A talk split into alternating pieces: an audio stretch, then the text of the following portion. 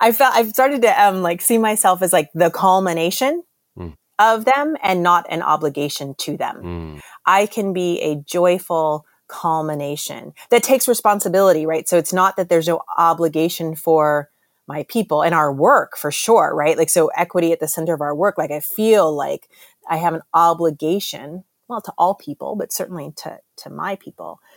But there was just a little tiny bit of heaviness in that obligation that recently I was like, I actually don't have to carry that. I can see myself as a culmination without the obligation and trust, trust myself without obligation to do what's right. This is Find the Outside, the podcast. I'm Tuesday Ryan-Hart. And I'm Tim Merry. This week on the podcast, we continue what we started at the last episode talking about our ancestors. And this time we get to talk about mine. That's right. we dug into mine last time. Now we're going to dig into yours, choose. So much fun. Didn't you have a great time last time, Tim? I did, you know, like it, it, it, it it's funny because like talking about your ancestors, of course, reveals things about yourself, doesn't it? You know what I mean? Yeah. And uh, and so it's like a, it's it's a, it, it's a powerful thing to do because it's revealing of your heritage and your lineage, but also yourself and how you relate to your ancestors and you know what you're choosing to inherit and pick up and what you're choosing to let go and move on from. So, what was that like for you sharing about that? I mean, like that, when you say it like that, uh, I, I, I start to feel a little nervous and also just curious how it Yeah, was no. for you. Yeah, yeah, no pressure. Yeah, yeah, yeah. And I've I've gone back and significantly edited our last podcast without you Oh. knowing. Oh, yeah, just like re- removed major bits where I felt significantly self conscious. No, no, it was great. I mean, you, you, it's just one of those, and and I think for me, uh, and I, I think it's true for you too, because you you said you're coming in with like insights literally from last weekend. You know, so you know, it was for me. It's like a lot of it's very fresh, right? You know, I was Yeah. telling experiences that were very fresh, and and so we were just broadcasting something live that was fresh and vulnerable, and not like something I'd said a hundred times places. So felt like I had a good narrative or script to bring. It was just like this is what I got, and it's pretty raw. And so that's always slightly more vulnerable. So when you look back, you're like, oh, did I do okay? Was that all right? And uh, Mm. and then and then it just is, you know. And and uh, and I hope people will continue listening and continue hearing us as our thoughts and our learnings evolve over time as well. Yeah, and thank you for naming that vulnerability. I think uh, I think it's accurate, and I think it's worth being a bit explicit about.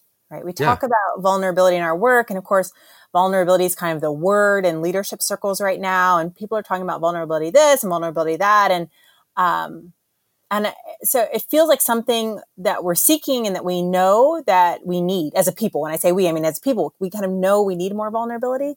Yeah. And yet, I don't know about you, even though this is my bread and butter, there's still, I can still find all of the ways that I kind of keep myself from being vulnerable. And this podcast being, being not rehearsed, right? Not scripted is kind of on air vulnerability. Yeah. so, totally. you know, it's a way of walking our talk and that can be a little daunting sometimes. So yeah, I appreciate your explicitness about that.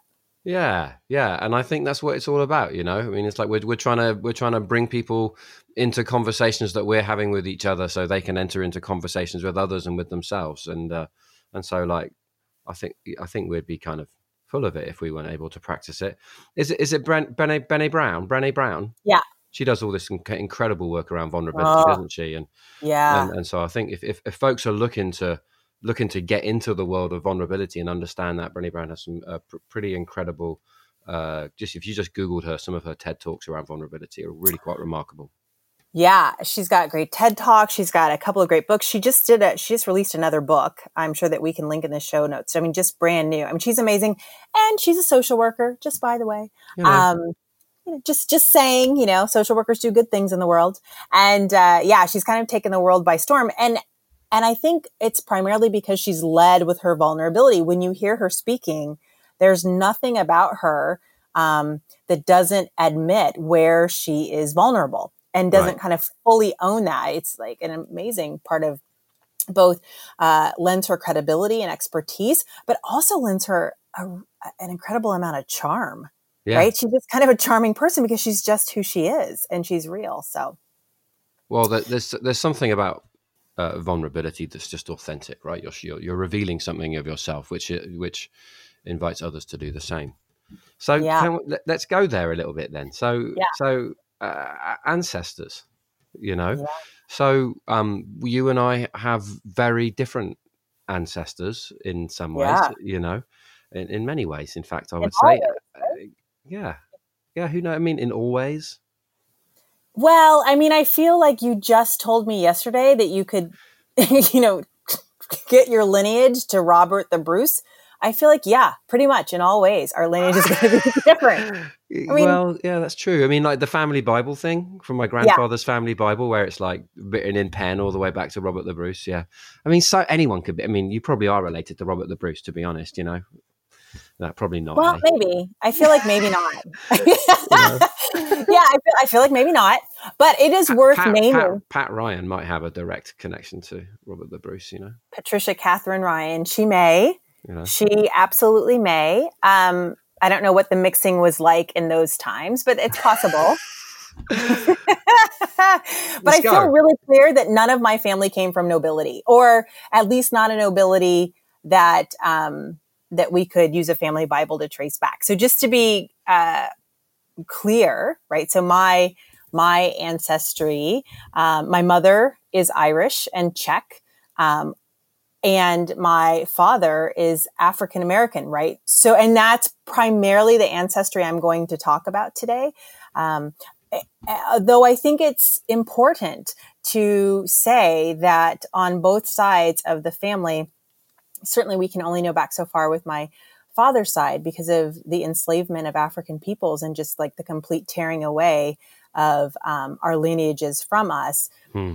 I think it's f- safe to say, at least in this country, and certainly in the countries that we know from my mother's ancestry, not one of us had wealth or resources or um, access to power in significant ways that we talk about today. And so I think that's why, in some ways, I can look back on my lineage like face full on and feel unafraid and feel um, only pride. If I think about my ancestors all the way up through my grandfather on the African side, like I only look back and feel pride. I only look back and feel awe. I only look back and even knowing, because of course, family of origin, like I still have family of origin of issues, origin issues, right? You know what I mean? Like it's not like your ancestors Right. had this kind of victimization that they survived and and so that doesn't always end up being beautiful behavior in families just by the way i'm just saying you know it's it's kind of like you can writ large you can feel the pride and then but there is also in the smaller family of orange dynamics you can still find that um, legacy of brutality and hardship and survivorship and that's not always beautiful but I get to kind of backdrop it against this larger kind of historical context. And so when you, I, I don't know if you recall, but this whole thing started because you sent me a text hmm saying, Hey, I think we should do a podcast on ancestors. And I was like, Yeah, that sounds great. And you're like, You were something about blame. And I was like, What? Yeah. Like that? who who who bears the blame? And I, and that just didn't, I was like, Oh, we have to talk about this because that's not how it is for me at all. When I think about my ancestors, it really is with a sense of pride and awe and legacy because I'm not facing, as far as I know, right? As far as I know, my ancestors weren't involved in the enslaving of other people, right? They weren't involved in the um, direct oppression of other groups of people, right? Not that, not to say that they weren't oppressive in their families or in early. I, I also don't want to paint kind of a mythic picture, right? Mhm. So before before we have recorded history, I have no doubt, right, that all sorts of people were oppressing and hurting others. I just don't have access to that history as obviously. Well, I've got I've got like three questions already. Go ahead, good, because I thought when when we talked about doing my ancestry, I was like, what am I going to say except for, "Yup, they're awesome. I just try to live up to them every day. They've given me this huge gift. What am I going to wait? So. so, so, so three things. One yeah. is what is the source of pride and awe? Mm, the, okay. The, yeah. The other question is, um, what do you mean by the legacy of brutality? Like, just mm-hmm. bring that, bring, just bring that down to earth, both as yeah. an either as an analysis or an experience. And then the last piece, and this is really intriguing for me, is what is it like to have no written history? What is it, you know, oh, like my yeah. family, I mean, just being English, yeah. right? My, you know, my history, I've got, I, you know, I grew up touching stones that were put there 10,000 years ago. And, um, you know, uh, so, uh, and that was a formative part of being a young kid growing up in England. Like you're just surrounded by the history of your people and so um, you know, indigenous yeah. indigenous white man in his indigenous land, right? Yeah. And so uh, so I just those, those three. Where does the pride and awe come? What when you talk about the legacy of brutality? Just take us a bit into that, and then what's it like to uh, not have a historical context? Yeah, yeah. So the pride and awe um, comes from understanding our survivorship and understanding um, the enslavement of my people and and and what it took to uh, not even mentally emotionally and spiritually survive but simply to physically survive mm-hmm. being taken um, from our lands from our homes and you know stacked like wood in the bottom of ships if you, ships if you look if you look at anything about the middle passage something wild and i'm not a history person so just bear with me but something wild like two-thirds of us died coming over on the boats before we even got here. And then once we got here there was a process called seasoning where we were made made ready to be enslaved. Right and that was an incredibly brutal process of of you know all the things one would do to terrorize people into submission and subjugation and physically and emotionally and spiritually. And our you know our faith our faiths our ways of uh, worshiping were taken from us until we became workers right? Brutalized into becoming workers. And so there is something if i just would even speak physically about surviving to the state. And then once even you know then once slavery was done right jim crow and sharecropping and still i mean still tim this is not i mean it is of course uh, I, I want to be careful and not compare what's happening uh, right now to enslavement, but it is important to understand that that that legacy of treatment and building the economy of North America on our backs continues. Right, that is absolutely still part of what is happening for my people. So you see the school to prison pipeline. Uh, yeah, see- I just watched that documentary, uh, Thirteenth. yeah, yeah, right. just incredible. Yeah, so, you know, private, you know, private corporations are making money again over the not enslavement, although there is forced labor in prisons. And oh, so yeah. one could argue, right, yeah. that it's yeah, yeah. Um, you see um, you see that we are forced to live certain places, denied loans. I mean, the economic. I, I was just at a conference, uh, the Bali Shift Capital Summit, and the the quote was, "Although people of color will be the majority of the United States by something like 2023, in 50 years we will have zero. Black folks will have zero dollars of family wealth, right?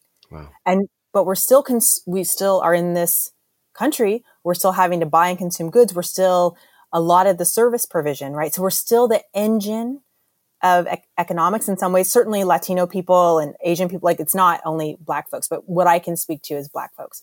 And so we still, we're still kind of the engine, the economic engine of this country in a lot of ways. And so, th- so that's what I mean when I talk about pride and awe, the fact that, uh, I mean, in some ways I could, if I were being really dramatic, the fact that we can still walk down the street, that we can still hold our heads high, the fact that, you know, all of that is, amazing survivorship. Mm. And then, of course, that would be that's only focusing on the negative. It's not looking at the kind of the beauty that's been created, right? Like, I mean, if we look at the ways that we contribute to art and music and popular culture, we we have less access um, to kind of intellectual pursuits in this country. We're kind of pigeonholed into athletics and arts, and that's beautiful because we have a lot to contribute there. But a lot of our intellectual um, uh, contributions are taken or mm. co-opted, right? Mm. So uh, and and yet we still keep going.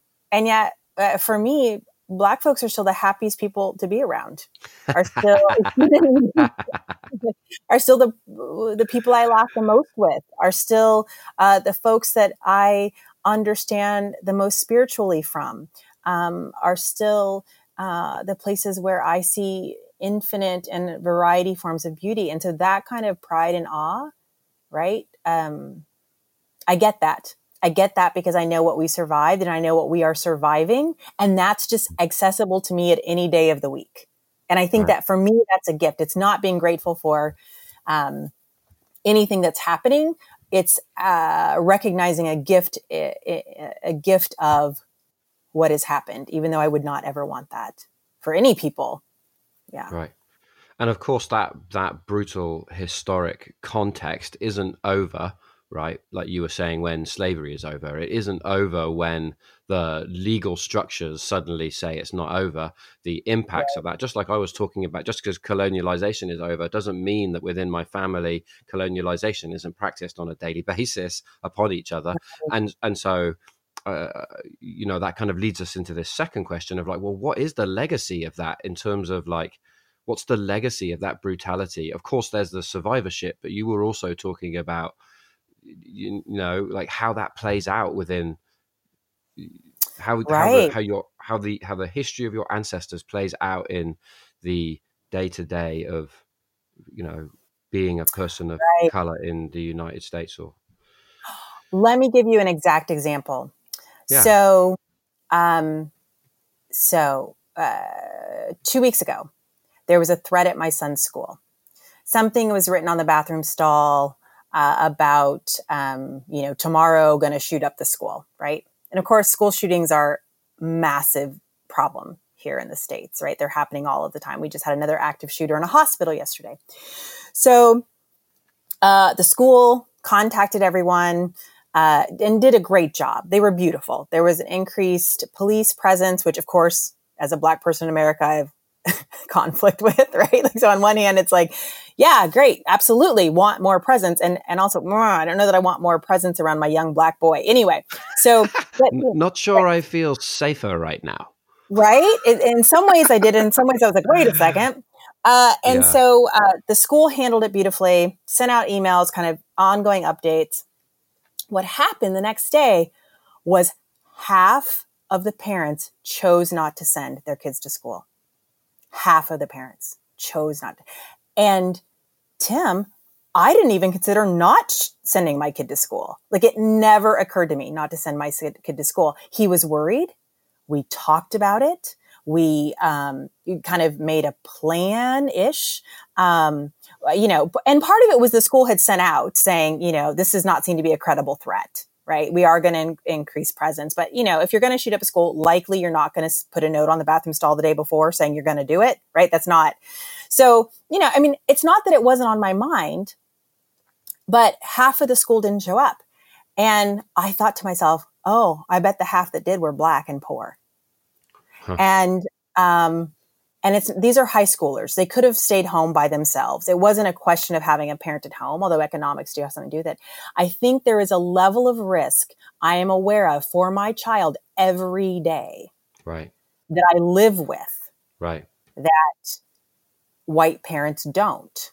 And yeah. so when they and when they ex- experienced some risk to their children, their automatic response, which seems normal, right, is like to to remove that risk and I think for me, part of the day I was just pissed off all day. I'm like, oh, great. You guys get to decide when your kids are at risk and not. Like, and so that's the legacy of brutality I'm talking about. Like, right. my child, as a young black boy walking down the street, is far more at risk than most and than many other children. And so that's a legacy of brutality. That plays out in my parenting. Sometimes it makes me overly cautious, right? And some, you know, it makes me have a talk with him about how to act around police. These are these are family dinner table discussions. It makes me have conversations with my boy that you will probably never have with yours, right? So about right. authority and how he looks and how he has to be with women, right? Hmm. Um, right. As a black man, so so it permeates every bit of it and it so there's like this kind of this piece around wanting to protect our boys and keeping them young and or and, and trying to provide some cocoon to keep them young and also to prepare them to face what's out in the world which brings fear and anxiety into a family so that right that impacts the family i think you know you can look up for you can look up forever the impact of uh, generational trauma and enslavement on uh, Right. black hearing right Yeah. Yeah. Yeah. you know eh, it's you know it's it's you know what tends to happen many times is when you are brutalized you in turn brutalize others and of course in the family is the place where that happens so i think there's lots of legacy um but then there and i just like and i just want to keep saying and then there's also like the brilliance that comes from a diamond being crushed so hard right also can make you shine and so that's also true i think there's also a, uh, a- a- at least in my in of one experience right the difference between my family who is white and my family who is black is like there's nothing you can do to get thrown out of the black family not one thing not one thing you can do to get thrown out of that family like we're here we're here You're gonna be here come on back uh, which is quite different from my white family so that would be the legacy Wow. Feel like i'm does that make sense yeah Makes total sense. Yeah. yeah. So, um, uh, thanks Tuesday. This is lovely. It's brilliant. Just brilliant to hear Yeah. you talk it through and and uh, yeah. And um, so. Uh, so take me into this piece around because you were pointing, pointing. You know, you, I couldn't trace my family and our family bubble back to Robert oh the Bruce, right and Oh, so right.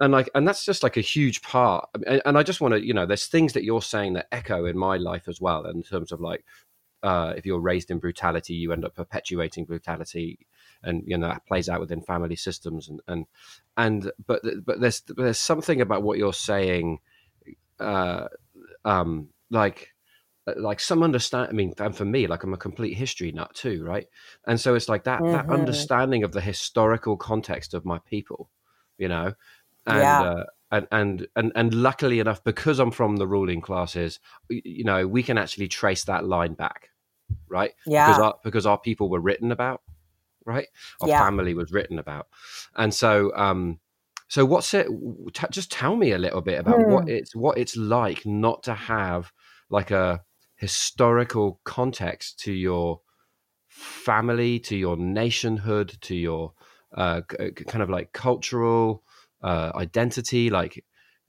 uh, it, it's it's unimaginable to me do, do you know what i mean because because Right. it's such a formative piece of my identity and um, so i just Yeah. love you to bring me into that and help me see it and feel it a bit Yeah. Um, so I think I first want to say that a lot of Black folks in this country have done a lot of work to refind and reclaim yeah their roots. And so, so it's not when I speak from this experience of me, I want to be really clear. I've not done that work. Ah.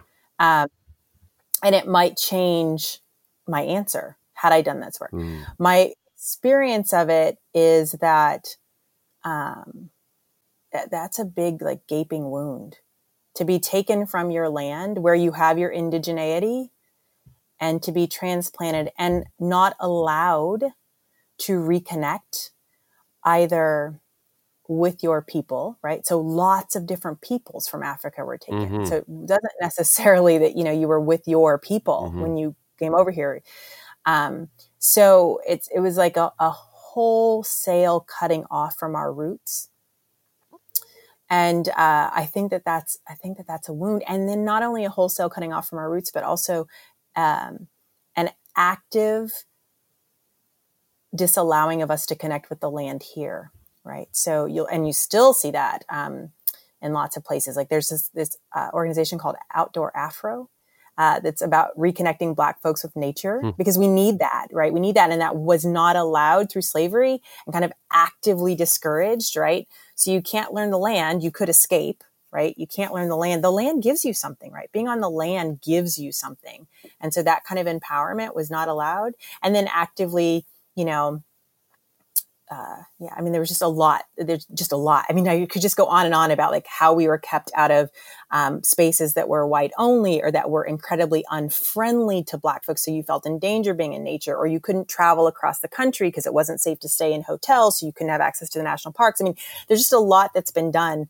to cut us off, even from this land. And there's an active reclaiming of that. That feels like a big part of my practice is actively reclaiming the land mm. that I'm on um, and so that so that is really rooted I, it's hard for me to say what what is the impact i don't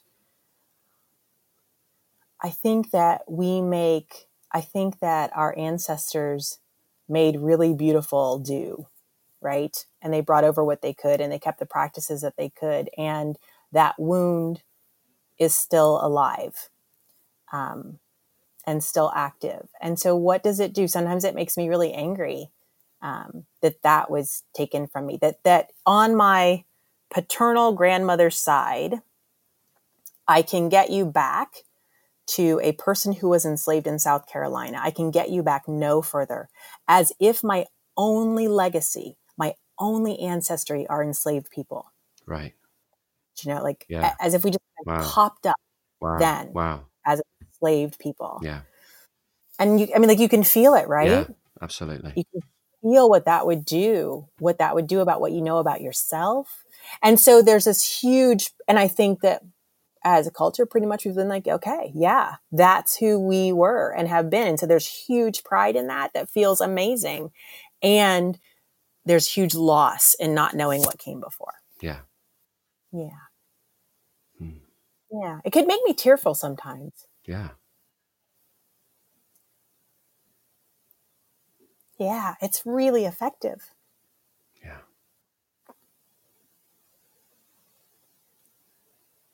Yeah, and so some of that was just lost. Like just knowing it just feels a little like that's I mean just like a lost piece. And so I really appreciate people who have gone back and tried to reclaim and and I also appreciate my African friends who will tell me about Africa. Even you know, because it's not like it's I'm not I'm not I am not going to be able to find out where I came from. I mean, you know, I did that 23 and me, hmm. but but I, you know, like it's it's great. It's great to hear my friends who are African tell me a little bit about the, you know, tell me a little bit about the continent and the country they come from and not it be just Africa, right? Yeah. So, yeah. Yeah. So there's lots of reclaiming. For me reclaiming is through the land here, like my own relationship with nature and then my relationships with folks who are maybe well with elders yeah. and um, with folks who are a little bit closer to know a bit about that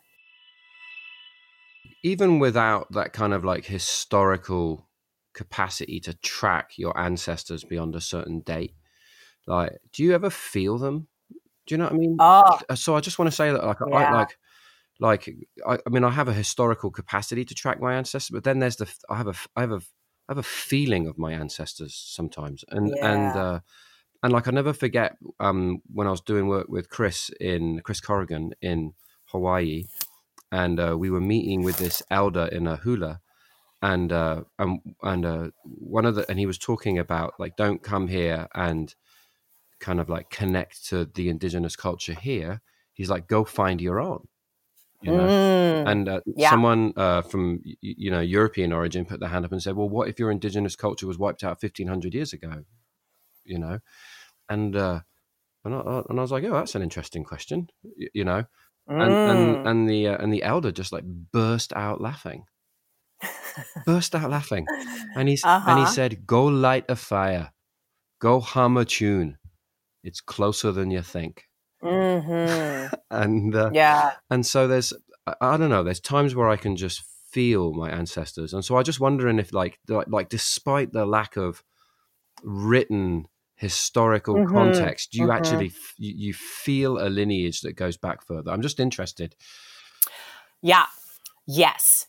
A hundred percent, a hundred percent. And I think that that's why, I mean, and when I say that, why that pride and awe and understanding of even as our families can at times, and not all families, of course, brutal to each other, that is that pride and awe and that understanding is automatically accessible to me. And I think that that is something about ancestry, feeling it in my blood where I come from. Mm. Um, having some of that. And and and yeah, I think we could frame it as generational trauma.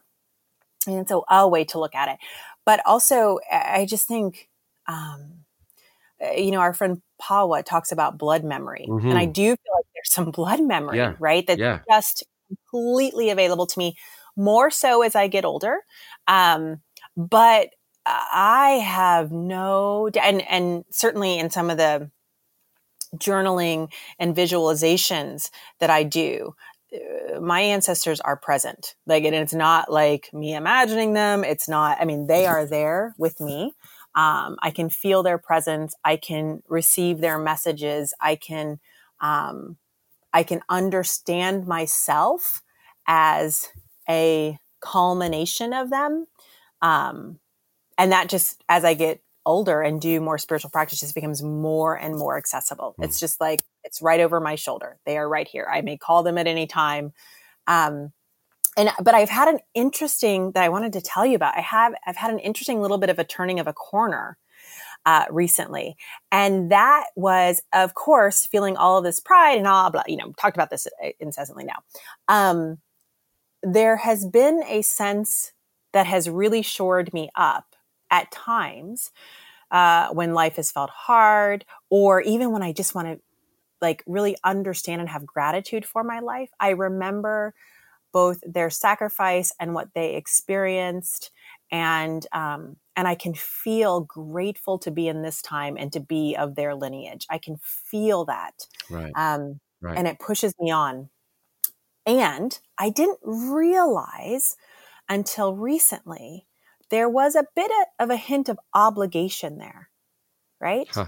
This has been done for you. This has been done. It's a very Christian way of thinking, right? This has been done. This has been suffered so you don't have to. Mm. Um, and in some ways, that's been incredibly helpful. It's allowed me to grab joy in life. It's allowed me to have a full life. Uh, but very recently, I was like, oh, even that little bit of obligation feels like it is not to my liberation. Hmm. And so I've started to think about uh, there is no obligation. I'm going to sound a little bit like Muhammad Ali. I'm going to rhyme. I felt I've started to um, like see myself as like the culmination hmm. of them and not an obligation to them, hmm. which has been even has been even more freeing. I can be a joyful, culmination that takes responsibility, right? So it's not that there's no obligation for my people and our work for sure, right? Like, so equity at the center of our work. Like, I feel like I have an obligation, well, to all people, but certainly to, to my people. But there was just a little tiny bit of heaviness in that obligation that recently I was like, I actually don't have to carry that. I can see myself as a culmination without the obligation and trust trust myself without obligation to do what's right for my people. Like I don't know how to say it. It feels like a little nuance. You're saying it beautifully. I mean, uh, I mean, as much as I'm able to understand it, I feel like I'm receiving it. Mm. So I don't. Please don't feel like you aren't good. finding good words. Good, because it's just like it's. I mean, like I it's like it. new. Like last weekend, I, I was it. like, oh, I had no idea that that obligation I was feeling had a little bit of weight to it. Yeah. And I'm actually not in this life to have that weight. I am in this life to to dance and to be joyful and to make change in that way. Um, mm. that doesn't have me any less responsible. Right. Right. It's just not with the weight of that obligation. So I've been thinking, oh, what does it mean to be a culmination of my ancestors? Right. Yeah. Tuesday, thank you. Hmm, Just amazing, amazing to hear you kind of like talk so uh, honestly and uh, I don't. I, truthfully, isn't quite the right word, but it's the word that's coming to me mm. uh, about your life and your experience and your ancestors. Is there anything you want to say to like, just like anything you want to like say, just to like bring that to a close before we move into kind of naming uh, our, our song and a poem and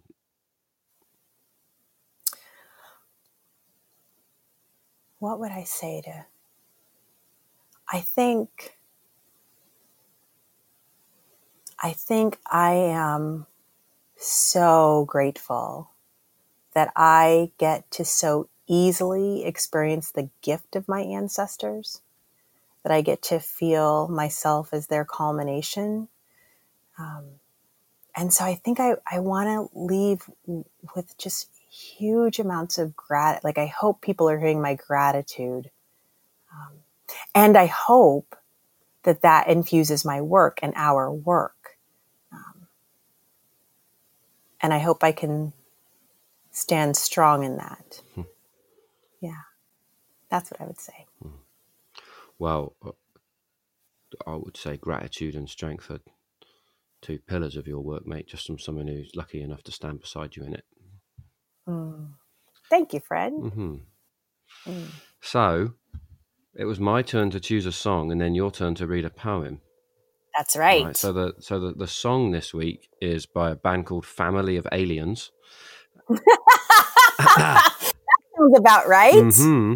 And the song and the song is "Family of Aliens." It's from there. I think it's the, I think it's a 2018 album, and I just discovered them a couple of weeks ago, as I want to do. And uh, I hope you folks enjoy it. And I'm sure Mark's playing the track over it right now, and of course you can find it on our podcast playlist.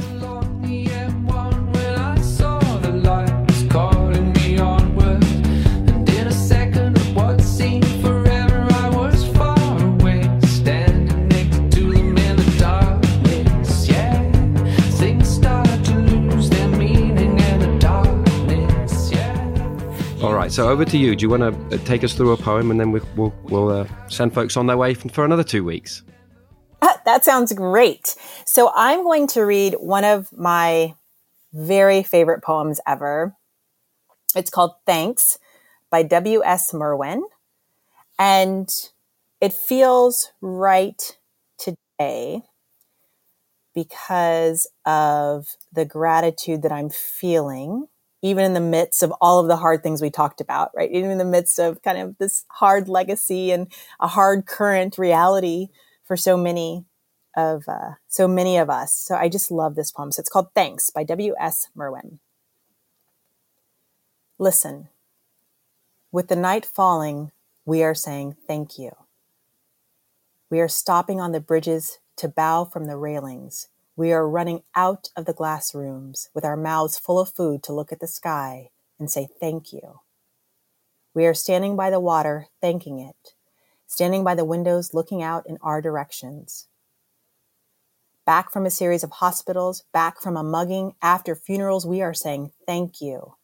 After the news of the dead, whether or not we knew them, we are saying thank you. Over telephones, we are saying thank you in doorways and in the backs of cars and in elevators.